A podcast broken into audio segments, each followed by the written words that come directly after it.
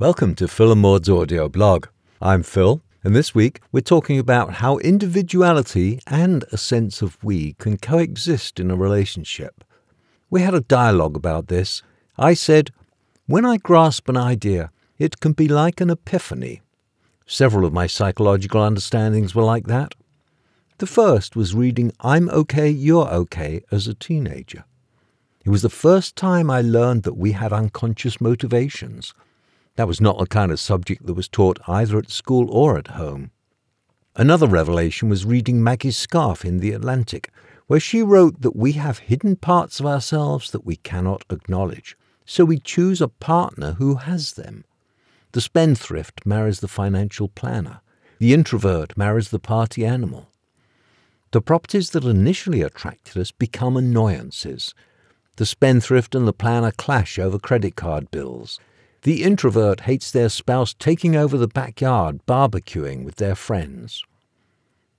I describe this because of the contrast with how Maude and I handle differences. We honour them as being markers of each other's individuality and celebrate them as bringing diversity into our lives. So, how are we different from Maggie Scarf's clients? Maybe we're well matched but that doesn't explain how thoroughly different we are from them. If something like this arises, we look inside for the reason instead of projecting it outward to the other person. We're motivated to do that in part because we don't like arguing. That's not because we aren't both completely capable of doing so, but we know, through intuition and experience, that there are other ways to resolve differences. That also sits on top of the knowledge that we share core values. Then there is that recognition that we are each separate individuals. How can the other person's wants and needs be less valid than mine?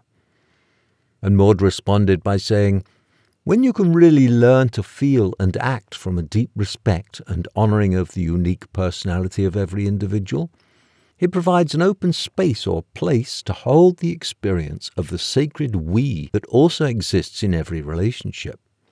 The more you are comfortable with your own individuality, and the more that is fostered within a relationship, the easier it becomes to recognize and acknowledge that sense of the we as also being there. We teach a process for seeking and finding this mutuality when making plans and finding solutions that opens this up as a direct experience. The more you practice finding that mutuality, the more this sacred we will also live within your relationship. I was discussing this with a dear friend who described it as an umbrella. She said, In the bright intensity of differences, to create the comfort of shade and to give coolness to the heat, we stand under one umbrella. And I responded to Maude by saying, I want to emphasize that this we is not at the expense of my own sense of self. This stands in contrast to previous relationships of mine that had a sense of constraint, of expectations, of suffocation. It fits right in with, or is the same as, the feeling of being fully accepted.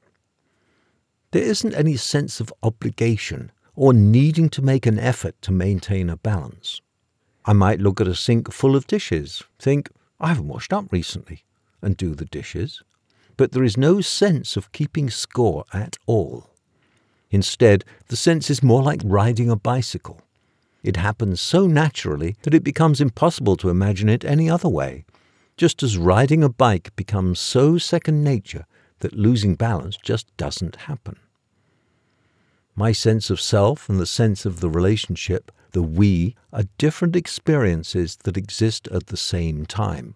And this is very strange. It feels like a wonderful gift I have been given that adds to me rather than something that I have acquired in exchange by trading away part of me. And Maude responded in turn to that by saying, In moving toward more peaceful and harmonious ways of relating, you can apply all of these understandings and attitudes. Intention is one of the critical factors. Depending on each relationship and their patterns and peculiarities, you will move slower or faster toward your goals. Speaking your intentions out loud to one another can be very helpful.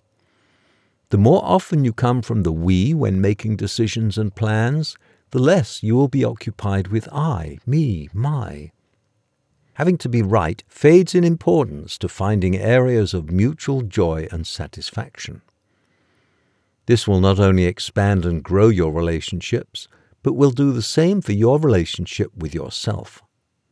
Once you embark on this path, your appetite for it will grow exponentially. Interacting with others from a realization of accepting differences and individuality ignites an epiphany that will flood you with a sense of peace and inner calm. Well, that's it for today. Hope you enjoyed our dialogue. It's written down on our blog, so go there and read it. That's at philandmaude.com, M A U D E. And while you're there, sign up for the newsletter and come back here next week for the next podcast.